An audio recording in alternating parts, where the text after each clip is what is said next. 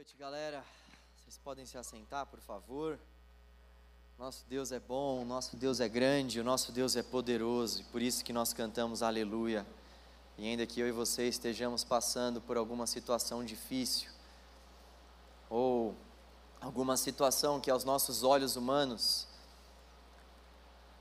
seja impossível de ser resolvida, alguma situação que a gente olha e fala, eu não sei como sair dessa situação. Ainda assim, o nosso Deus vai merecer, vai continuar merecendo o nosso louvor e a nossa adoração e a gratidão do nosso coração. Porque Ele entregou o seu bem mais precioso para morrer por nós, e essa é a maior demonstração de amor da história: Jesus Cristo, pregado numa cruz. Vergonha para muitos dos que estavam ali à volta, vergonha para toda aquela, aquela sociedade mas para nós, salvação e poder de Deus. Para nós, salvação e poder de Deus. Por isso que nós estamos aqui. Glórias ao nome de Jesus. Nós estamos numa série nesse mês no canal, e essa série se chama Evangelhos. Nós estamos refletindo acerca do Evangelho de Marcos. Né? Nós escolhemos aí o Evangelho de Marcos para fazer parte das nossas meditações ao longo desse mês. Vamos permanecer também em Marcos no próximo mês, quem sabe no outro também. E nós já refletimos bastante sobre o capítulo 1 e eu queria só deixar claro para vocês que assim, nós teremos conteúdo aqui para ficar em Marcos talvez o ano todo, Talvez não, com certeza o ano todo. São muitas perícopes, muitos trechos que dá para a gente uh, explanar. Então, obviamente, nós não vamos conseguir fazer isso minuciosamente. Né? Estou escolhendo alguns trechos para nossa reflexão e gostaria de te encorajar para que você pudesse ler todo o Evangelho de Marcos na sua casa.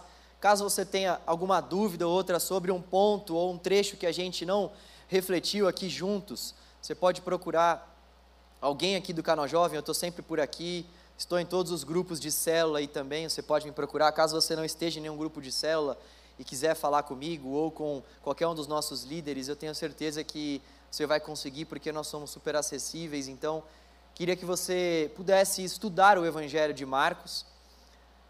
Ainda que a gente não foque em todos os trechos, vai ser bastante importante você focar no seu período de devocional nesse evangelho, porque com certeza muitas coisas nós vamos conseguir estudar juntos.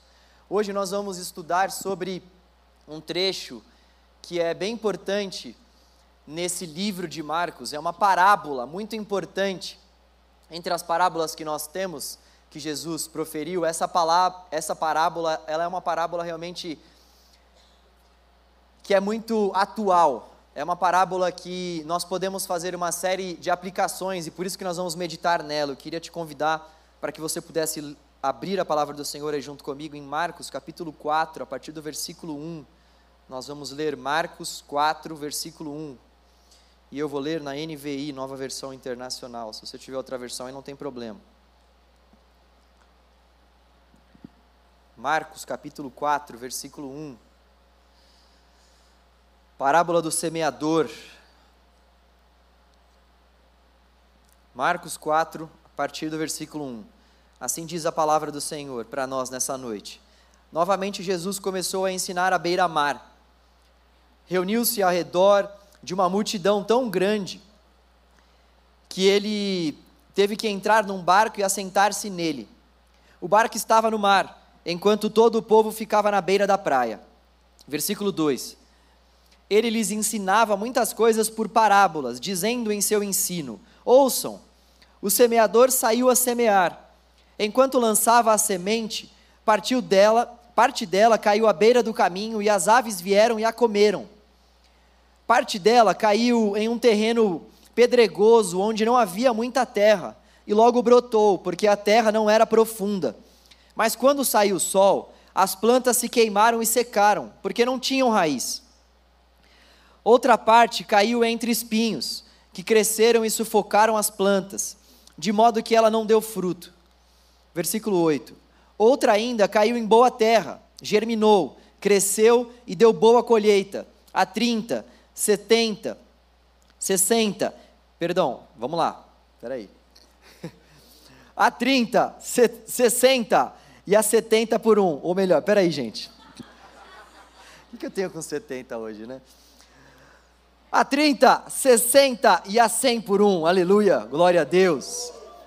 E acrescentou. Precisava disso também, né? Foca no texto aí, por favor, vai. e acrescentou: Aquele que tem ouvidos para ouvir, ouça. Versículo 10: Quando ele ficou sozinho, os doze e os outros que estavam ao seu redor lhe fizeram perguntas acerca das parábolas. Ele lhes disse: A vocês foi dado o mistério do reino de Deus, mas aos que estão fora tudo é dito por parábolas, a fim de que, ainda que vejam, não percebam, ainda que ouçam, não entendam. De outro modo, poderiam converter-se e ser perdoados. Então Jesus lhes perguntou: Vocês não entendem esta parábola? Como então compreenderão todas as outras coisas? O semeador semeia a palavra. Algumas pessoas são como a semente à beira do caminho, onde a palavra é semeada. Logo que a ouvem, Satanás vem e retira a palavra nela semeada. Outras, como a semente lançada em terreno pedregoso, ouvem a palavra e logo a recebem com alegria. Todavia, visto que não têm raiz em si mesmas, permanecem por pouco tempo. Quando surge alguma tribulação ou perseguição por causa da palavra, logo a abandonam. Outras ainda, como a semente lançada entre espinhos, ouvem a palavra, mas, quando chegam as preocupações desta vida, o engano das riquezas e os anseios por outras coisas sufocam a palavra, tornando-a infrutífera. Outras pessoas são como a semente lançada em boa terra. Ouvem a palavra, aceitam-na e dão colheita de 30, vocês, Estratégia do pregador para não precisar falar novamente o texto. Jesus, ele está usando uma parábola. As parábolas elas são bastante usadas por Jesus ao longo do seu ministério. O que é uma parábola? As parábolas elas são histórias, histórias fictícias que expressam realidades do cotidiano dos ouvintes de Jesus. Ele então cria algumas histórias, mas ele não inventa tanto assim. As histórias não são literais, elas não são puramente reais, mas elas esboçam ideias que são reais. Elas elas contêm princípios que são extremamente reais e aplicáveis. Jesus então conta algumas historinhas para que os seus ouvintes possam identificar-se com essas histórias para que eles possam identificar o seu dia a dia, o seu cotidiano com essas histórias que estão sendo contadas e então tirem lições dessas histórias. E nós temos um baita desafio pela frente, porque esse versículo 12 talvez gere no nosso coração um pouco de dúvida. Como assim? Jesus fala em parábolas porque ele não quer que as pessoas ouçam o que ele está dizendo, porque ele não quer que as pessoas percebam, ele não quer que as pessoas vejam, ele não quer que as pessoas tenham acesso à realidade do reino de Deus. É isso mesmo que ele está dizendo? Como Jesus pode desejar uma coisa dessa dos seus ouvintes? Para que, que ele está falando então, sendo que ele está contando parábolas para que as pessoas não creiam, para que as pessoas não vejam, para que elas não percebam? Na verdade, nós precisamos compreender bem que Jesus, quando está utilizando essas parábolas, ele está utilizando essas parábolas e ele sabe aquelas pessoas que vão crer ou não.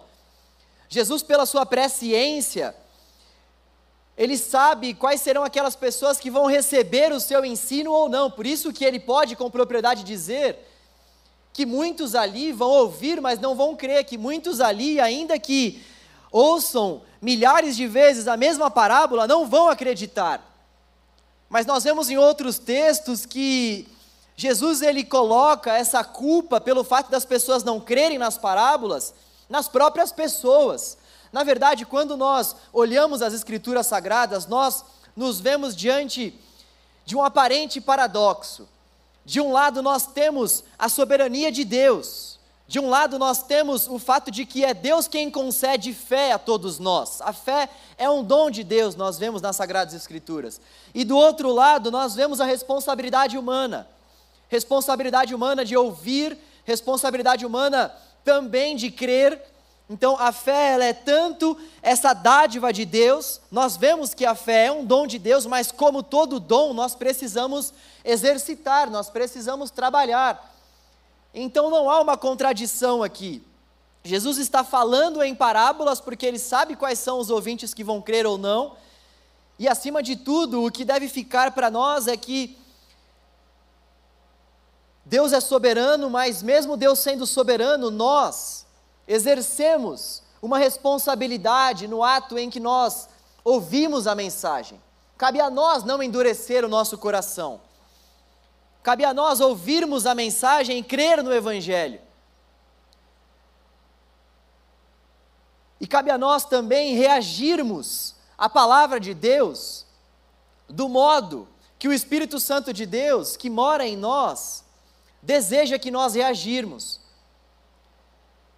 E esse texto vai falar para nós sobre quatro principais tipos de pessoas e as suas reações diante da palavra. Esse texto vai falar para nós sobre como deve ser, na verdade, a nossa reação quando nós também ouvimos o Evangelho. E eu gostaria que ao longo da nossa reflexão, todos nós aqui pudéssemos nos identificar em cada um desses pontos e pudéssemos ver aquilo que, em, em relação a nós, precisa de mudança e não somente isso, mas eu queria que a gente pudesse se ver em cada um desses pontos, em cada uma dessas, dessas pessoas, desse tipo de pessoa. Porque a nossa caminhada ela é marcada por muitas situações. E ora nós estamos com a fé lá em cima, ora nós estamos crendo no Senhor, e ora a gente a gente chora e se derrama na presença de Deus de uma forma extremamente fácil. Ora a gente lê o texto e o texto fala com a gente de uma forma maravilhosa, mas infelizmente a nossa vida não é marcada só por esses momentos maravilhosos e bons.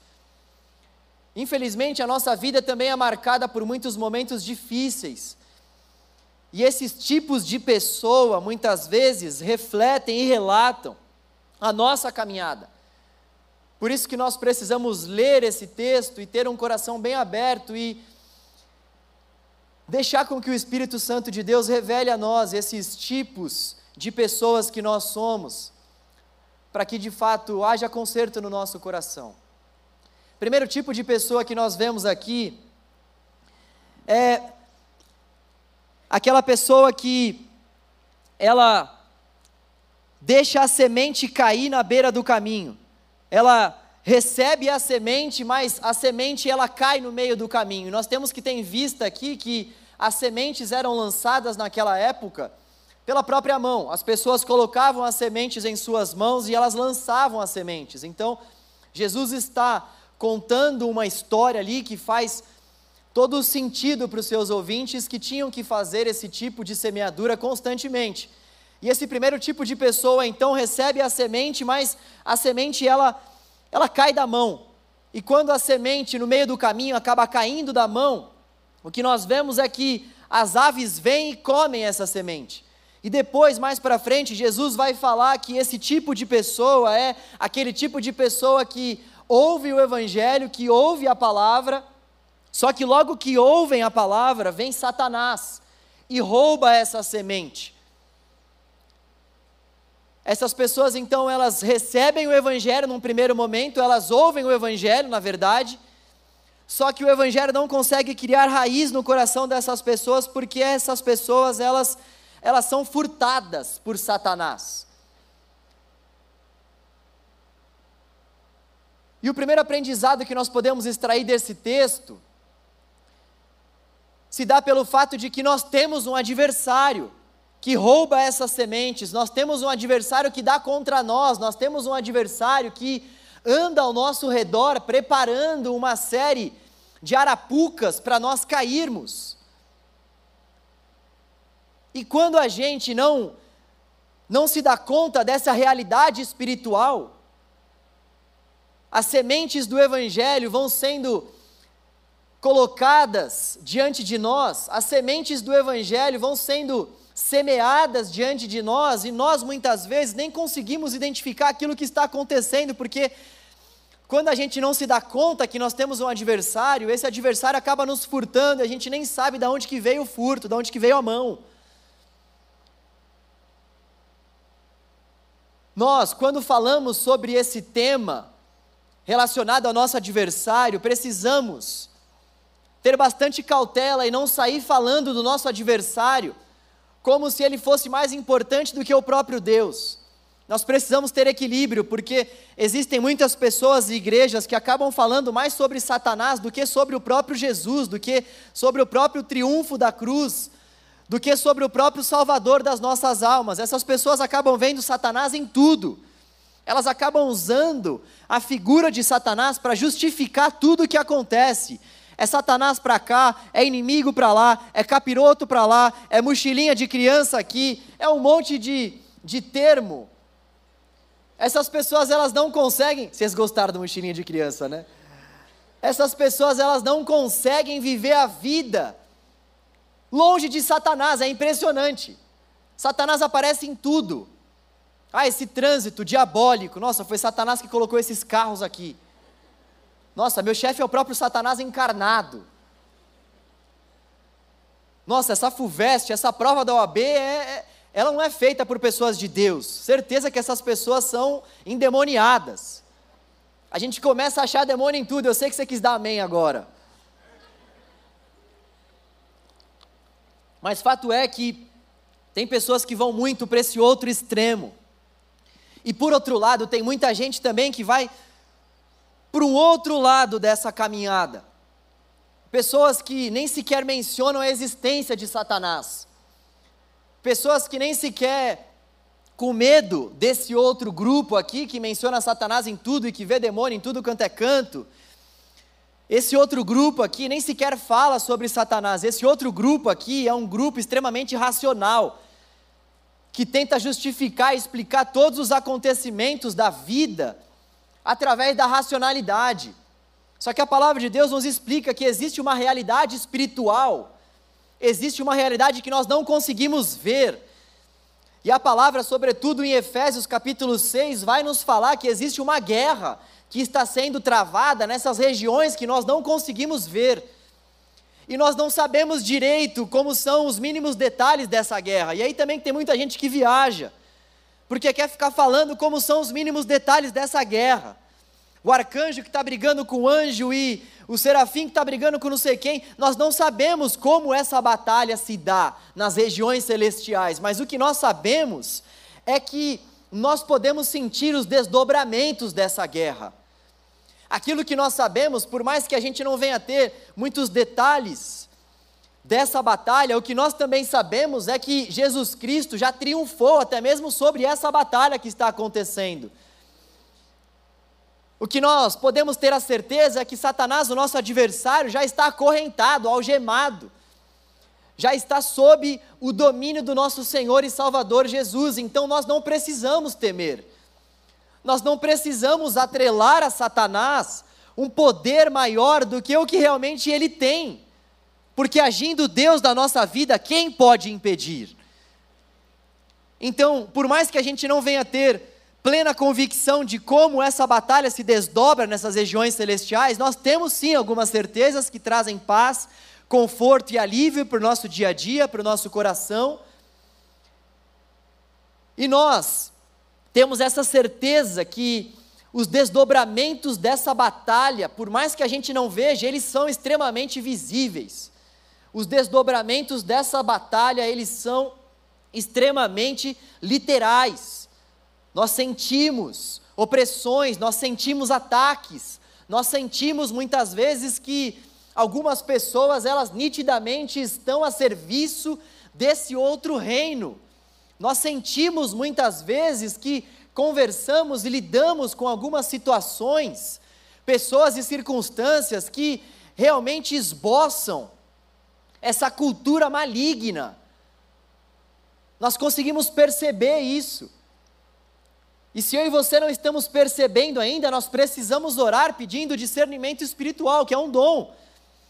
Discernimento espiritual, para que a gente possa discernir isso que acontece muitas vezes nessa esfera que nós não conseguimos ter acesso, mas que nós sentimos esses desdobramentos.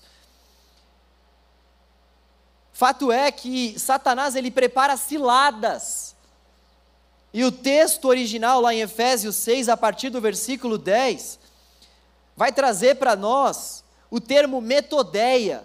Nós já refletimos aqui sobre esse tema, mas é importante nós revisarmos constantemente esse assunto, porque Satanás não para de nos atacar. Satanás não para de preparar ciladas. E essa palavra metodeia é a palavra que é traduzida como ciladas, ou seja, ele prepara métodos calculados, assim como ele fez com o próprio Cristo, nos momentos em que Jesus estava sendo tentado.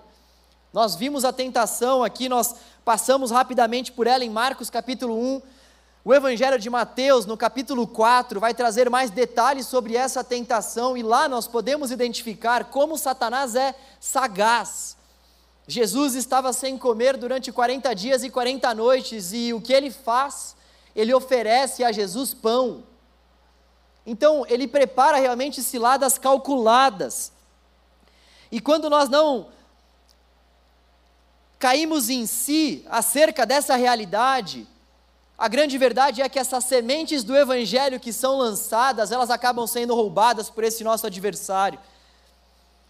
Quando a gente não consegue identificar esse agir de Satanás ao nosso redor, quando a gente não consegue identificar esses ataques e essas ciladas que são preparadas para nós, a gente cai e nem sabe que está no fundo do poço muitas vezes. E uma das formas que Satanás usa para fazer com que eu e você venhamos cair é fazer com que eu e você venhamos servir a nós mesmos. Satanás não quer que você o sirva em muitas vezes. O que ele quer é que você e eu sirvamos a nós mesmos. Muitas vezes essa cegueira e essas ciladas, elas não vão trazer para nós um aspecto diabólico e maligno. Muitas vezes sim, muitas vezes você vai se deparar com uma pessoa que está endemoniada, muitas vezes você vai se deparar com uma pessoa que está se contorcendo, que não consegue nem parar em si, porque de fato está sob a possessão de algum espírito maligno. Algumas vezes essas manifestações vão ser muito, muito claras para nós, mas a grande realidade é que, em grande parte das vezes, esse agir é muito sutil, esse agir é muito detalhista.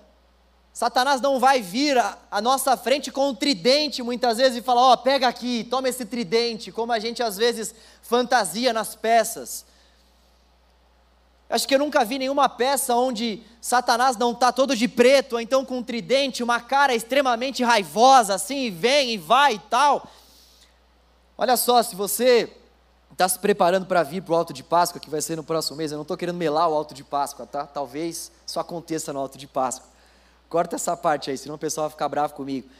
Mas talvez, se você um dia tiver a oportunidade de preparar uma peça e você tiver que preparar o figurino de Satanás, você não precisa preparar ele todo pretão, todo cheio de tridente, porque muitas vezes não é assim que ele vai se apresentar. Fato é que a finalidade desses ataques é sombria. A finalidade desses ataques, ela ela vai fazer com que nós venhamos cair num precipício, e essa figuração pode talvez demonstrar isso, mas a grande realidade é que Satanás não vai se apresentar para nós dessa forma, de modo a fazer com que nós venhamos correr dele. Satanás vai se apresentar a nós como um favo de mel. Lembrei daquela novela O Cravo e a Rosa que estava passando, não vale a pena ver de novo. Que o Petrúquio chega para Catarina e fala: Meu favinho de mel. Eu estava em férias, gente, por isso que eu assisti. Satanás não vai se apresentar como um favo de mel, eu sei que você vai se lembrar disso. Satanás e o favo de mel. Pode fazer essa associação, porque é dessa forma muitas vezes que ele vai se apresentar. E nós precisamos discernir esses ataques e essas ciladas, nós precisamos estar bem atentos a esse tipo de cilada que Satanás prepara para nós, sobretudo em relação a nós mesmos, porque, como eu disse, muitas vezes aquilo que Satanás deseja é que eu e você venhamos servir a nós mesmos e não nos preocuparmos com as pessoas que estão à nossa volta.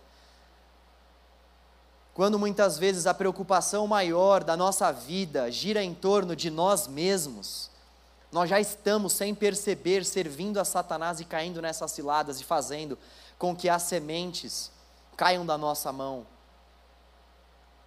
para que as sementes possam permanecer no nosso coração e para que as sementes possam gerar frutos,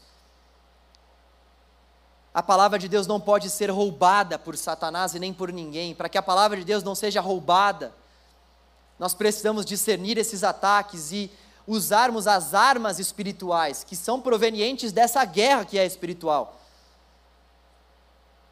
O que o apóstolo Paulo vai falar é que nós temos que usar o capacete da salvação, a certeza da nossa salvação e daquilo que Cristo fez por nós. Ele vai falar sobre a couraça da justiça, a certeza de que nós fomos inocentados por Deus através do sacrifício de Cristo na cruz. Ele vai falar sobre a espada que é a palavra de Deus que serve para contra-atacar esses ataques de Satanás.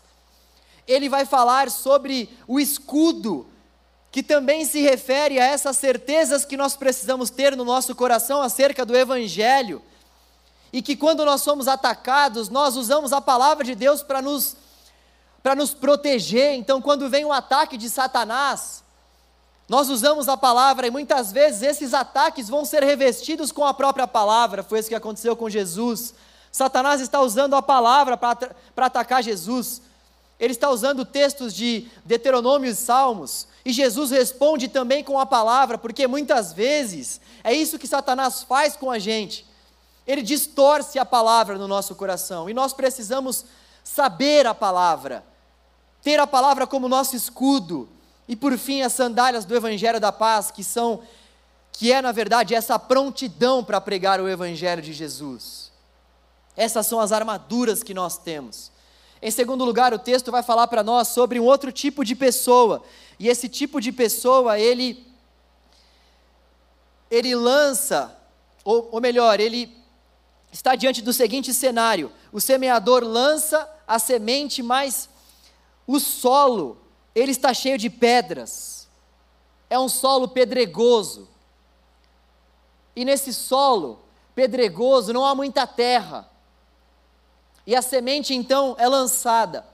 E essa semente que é lançada, ela até germina, isso é interessante nesse texto. Embora o solo seja cheio de pedras e embora não haja muita terra, a semente ela germina. Só que ela germina, mas ela não permanece, ela logo morre. E o que o texto vai dizer é que ela morre porque quando sai o sol, o sol queima aquela semente, porque a semente não tinha raiz. E Jesus lá na frente vai falar que esse tipo de pessoa é aquela pessoa que recebe o evangelho com alegria, num primeiro momento, é aquele tipo de pessoa que ouve o evangelho, que até diz: Poxa, isso aí faz algum sentido para mim, canta alguns louvores a Deus e até cai algumas lágrimas de repente.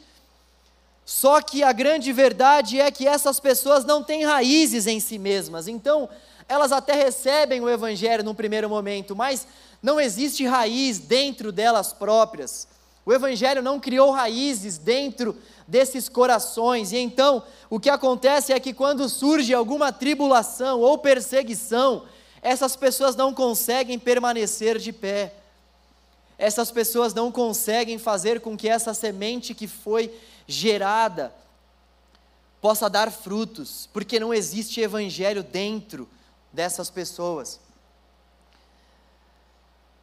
Muita gente, nós vemos, vem para os nossos cultos, muita gente até tem alguns deslumbres daquilo que pode ser uma caminhada com Jesus, muita gente até consegue visionar o que seria isso. Muita gente até sente algum tipo de arrepio quando vem para o culto, ou quando vai para alguma conferência, ou quando assiste algum vídeo, ou ouve alguma canção. Mas a grande verdade é que se nós continuarmos em busca dessas experiências e não do Evangelho, nós não teremos raízes em nós mesmos. A grande verdade é que nós precisamos identificar esse tipo de igreja, esse tipo de pastor, esse tipo de movimento. E olha que existem muitos nos nossos dias que promovem somente entretenimento, que promovem somente um momento com Jesus, que promovem um, um encontro apenas com Jesus, mas não uma vida. Então, tudo que essas igrejas, pastores, fazem são preparar o momento. Por isso que a luz é um pouco mais baixa, por isso que a parede muitas vezes é preta. Isso aqui é cinza, viu, gente? É um cinza escuro. Por isso que a parede às vezes é preta.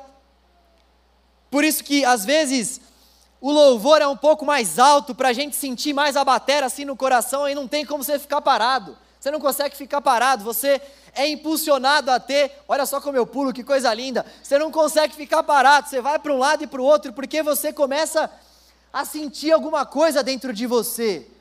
É um culto extremamente sensitivo, é uma palavra que está te estimulando a, a ter esse, esse momento com Deus, a sentir Deus.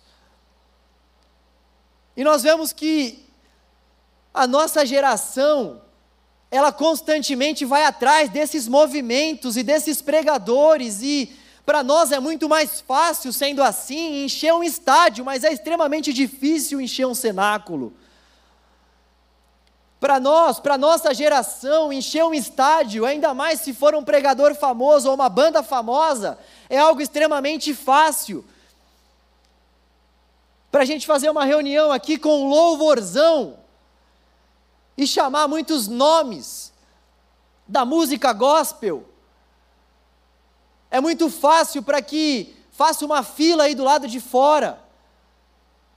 Mas por outro lado, quando a gente de fato se vê diante da realidade que nós temos somente, eu vou usar esse somente entre aspas, que nós temos somente Jesus como atração principal, nós não desejamos, nós não queremos. Quando nós nos vemos diante do fato de que não existe uma luz muito escura ou uma parede preta no nosso quarto, nós não conseguimos desfrutar da presença de Deus, porque aquilo que tem atraído o nosso coração são tantas coisas, tanto entretenimento, em detrimento daquilo que realmente importa, que é Jesus, que é a obra dele e a sua palavra. Então existem muitas pessoas que ouvem o Evangelho, que recebem a semente do Evangelho, mas que não têm raiz. Muitas pessoas que são como esse terreno cheio de pedras, que até têm um lapso de alegria com Jesus, que até vão em alguma conferência que trazem um certo renovo, que até vão em algum estádio que trazem um certo up na fé, mas que quando não mantém isso no quarto secreto de oração, não criam raízes. O chamado de Jesus para nós é para que nós venhamos criar raízes, e é claro que nada contra nós irmos em eventos, nada contra nós trazermos pessoas aqui para nós ouvirmos da parte de Deus o que Deus tem para falar através da vida dessas pessoas, nada contra. A gente faz isso aqui no canal Jovem. Mas a grande questão é que, se nós não buscarmos a Deus no nosso quarto secreto de oração. A grande questão é que o que nós precisamos saber mesmo é que nós não podemos viver de entretenimento e se nós não fecharmos a porta do nosso quarto e orarmos ao Deus que nos ouve, que nos vê em secreto, nós não vamos criar raízes em nós mesmos. O Evangelho não vai criar essas raízes no nosso coração. E João, para que, que eu preciso de raiz e de evangelho no coração? O próprio texto vai dizer. Porque vem as preocupações e tribulações da vida e vem para todos nós. E quando vem, e quando o dia mal chega, o que nós realmente precisamos é do Evangelho. Quando o dia mal chega, não vai adiantar. Não vai adiantar parede preta, não vai adiantar, estádio cheio, quando o dia mal chega, o que nós precisamos é do Evangelho no nosso coração, tanto para refutar as investidas de Satanás, quanto também para trazermos à nossa memória o que nos traz esperança, que são os grandes feitos do Senhor e a Sua própria palavra, os grandes feitos que estão contidos na palavra. Então, quando nós precisamos de Evangelho, no dia mal, no, no dia da adversidade, no momento da angústia. Muitos de nós não têm, e por isso que o Evangelho não consegue criar raízes. E por isso que nós somos como estes,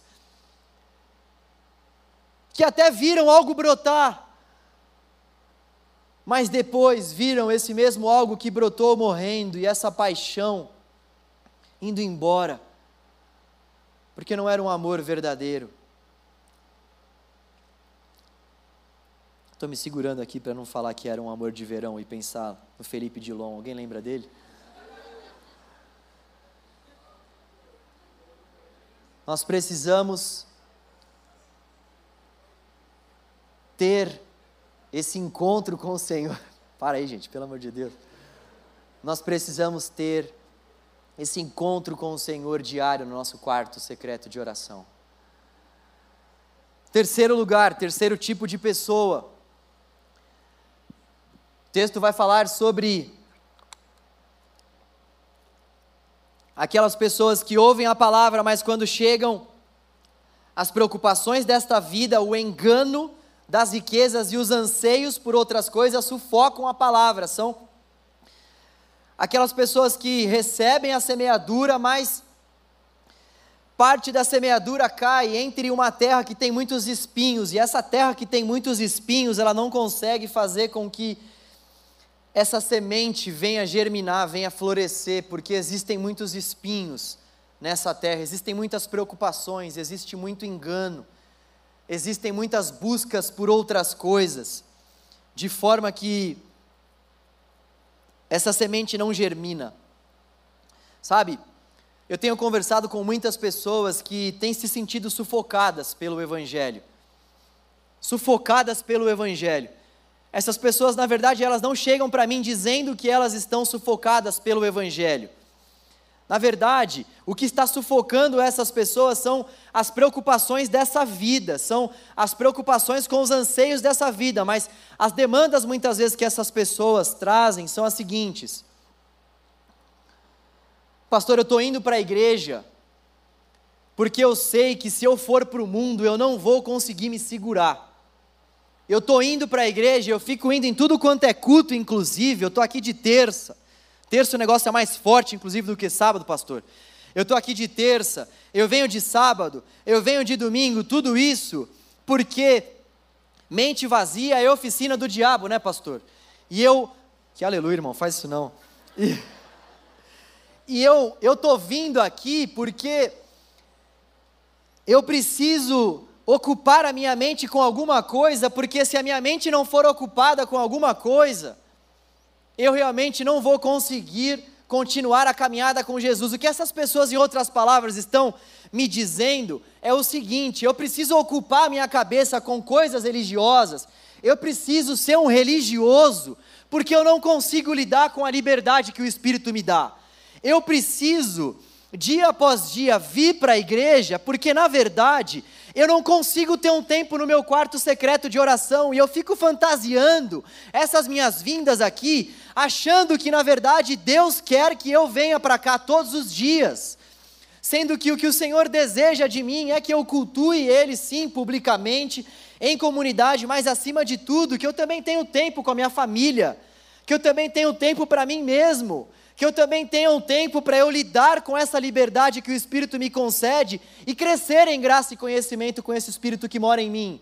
O que essas pessoas, em outras palavras, estão me dizendo é o seguinte: a minha cabeça está cheia de coisas das, das quais eu não consigo me livrar, me libertar.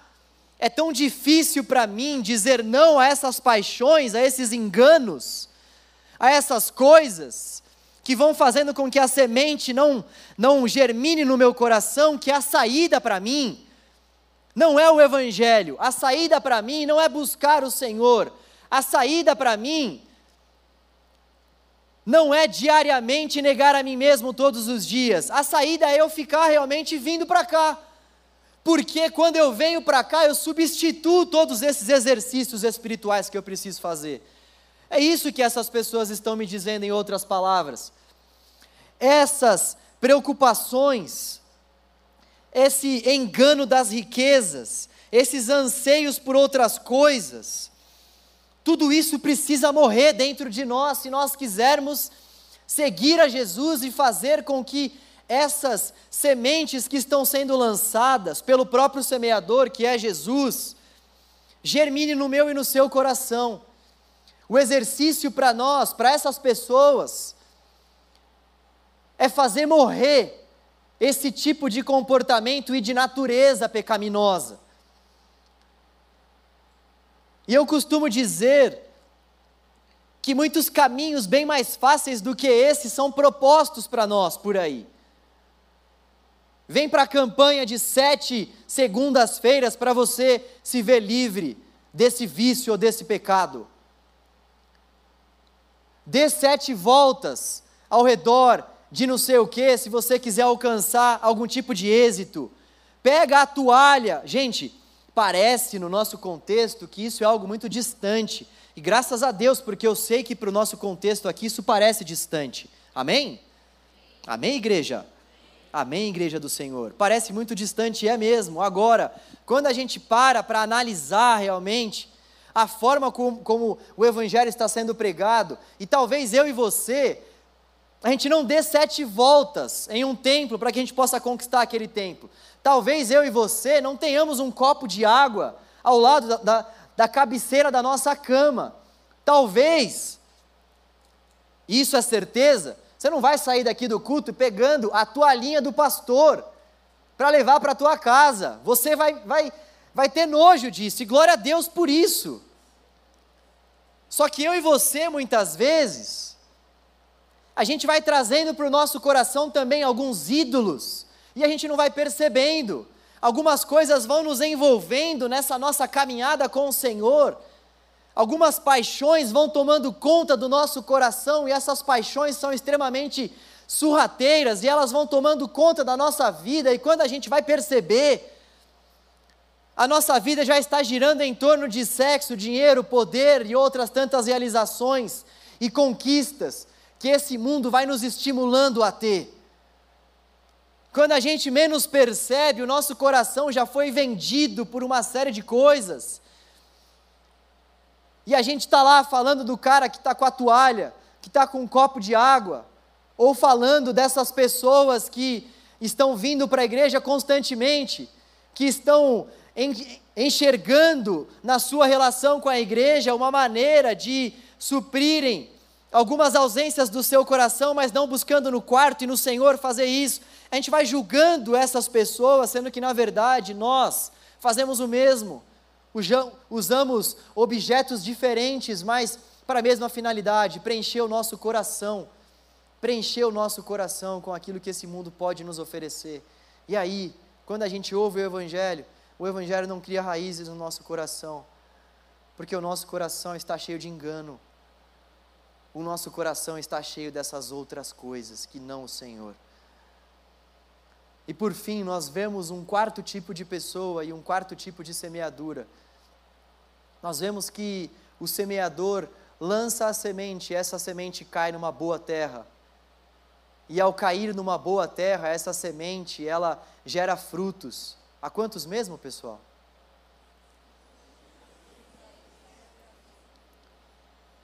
E o que isso quer dizer? O que isso quer dizer é que uma semente que é gerada gera 30 frutos, 60 frutos, ou até mesmo sem frutos. Que isso, hein? Uma mesma semente, essa parte é séria, olha só.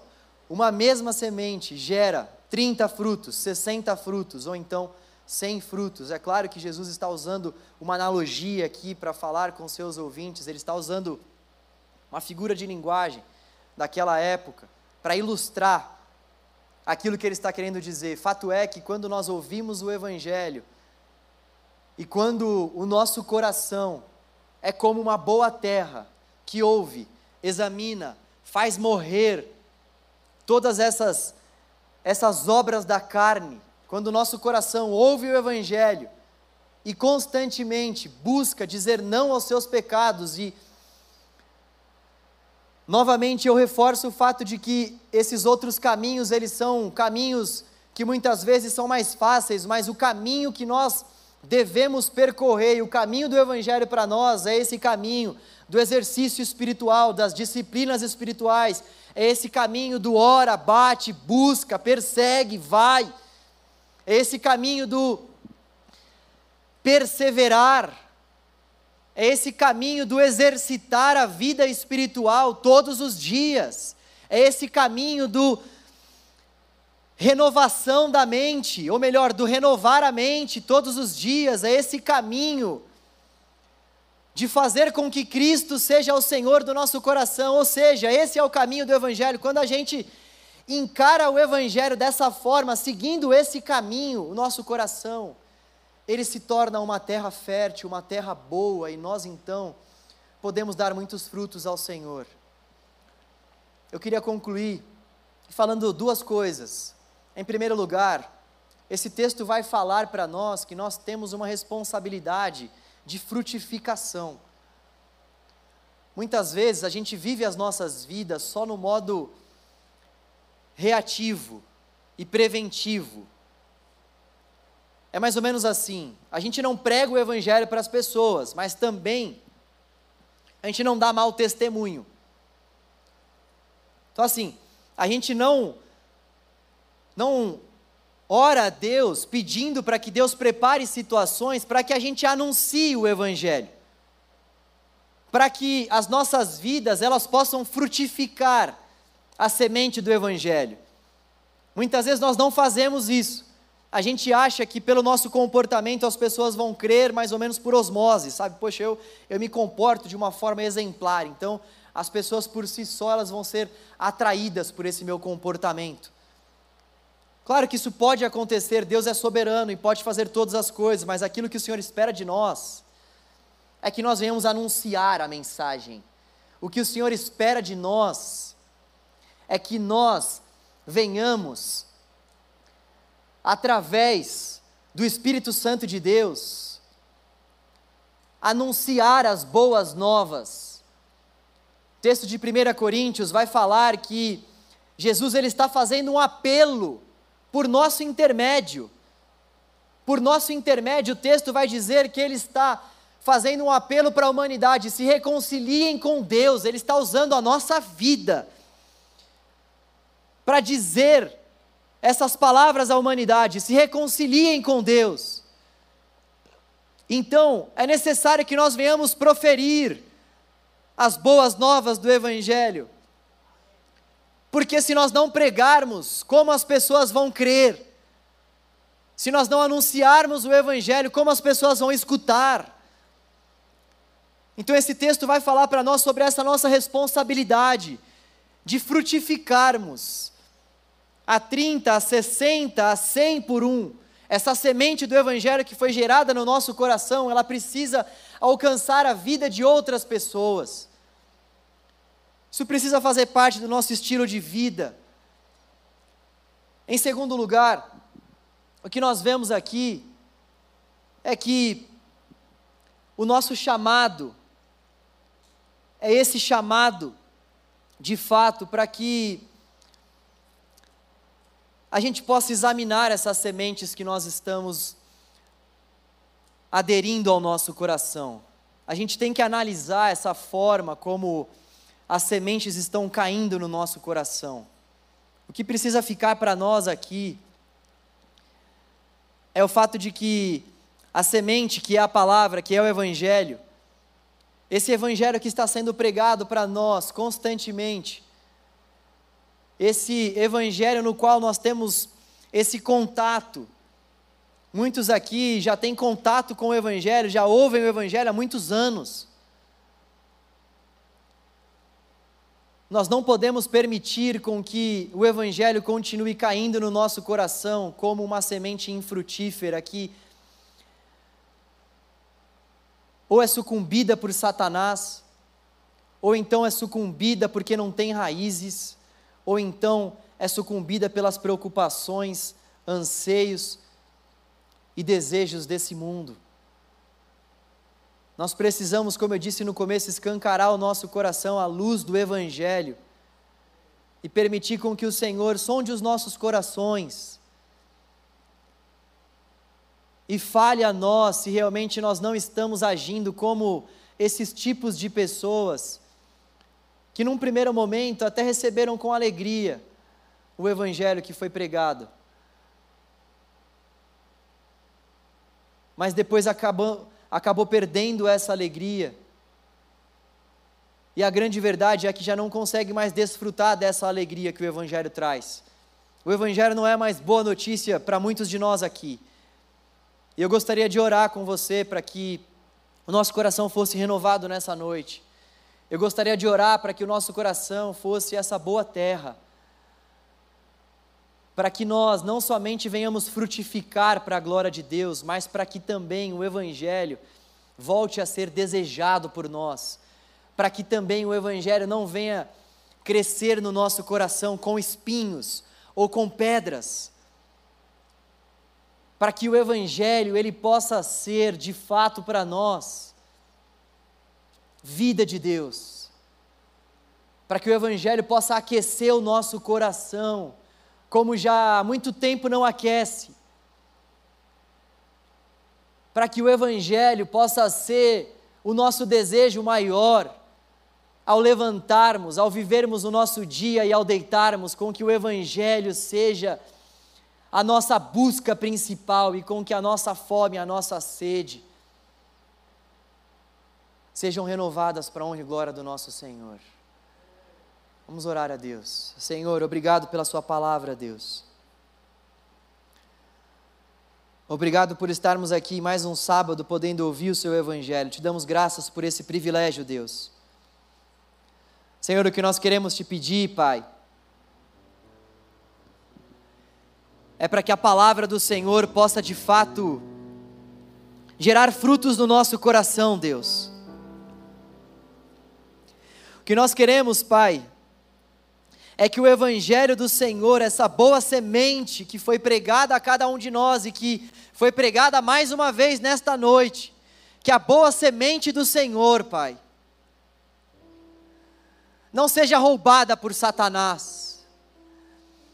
O que nós queremos te pedir é para que a boa semente do Senhor que tem sido plantada no nosso coração não venha cair em nenhum terreno cheio de pedras, onde não há raiz, nós desejamos que a palavra do Senhor não venha cair. Em um terreno no qual existam muitos espinhos, ó Senhor.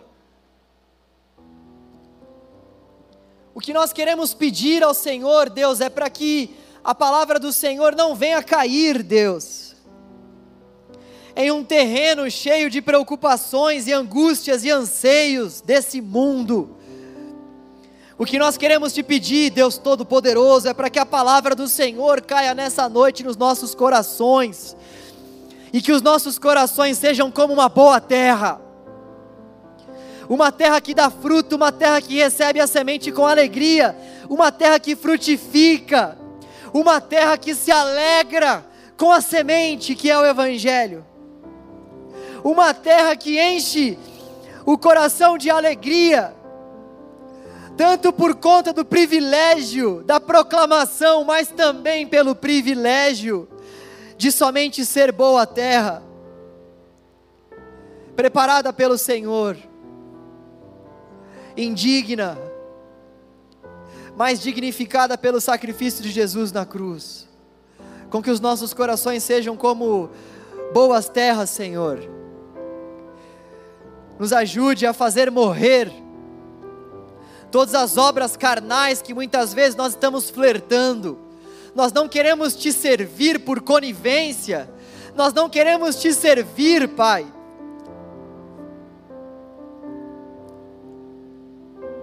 Simplesmente como se o Senhor fosse um escape.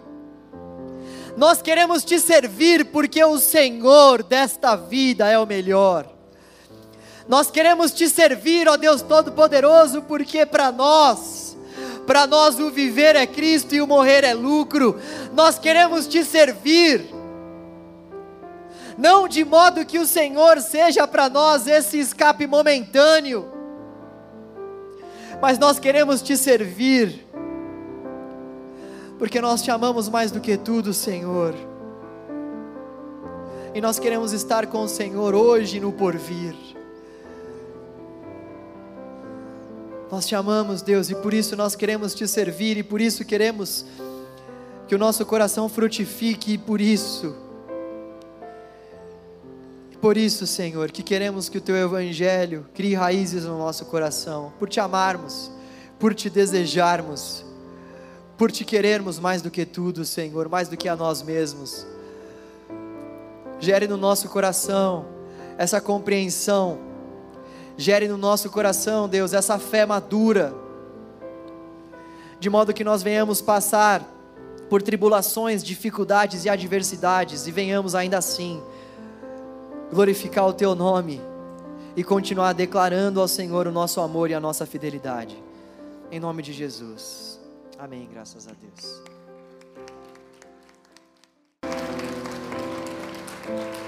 Amém.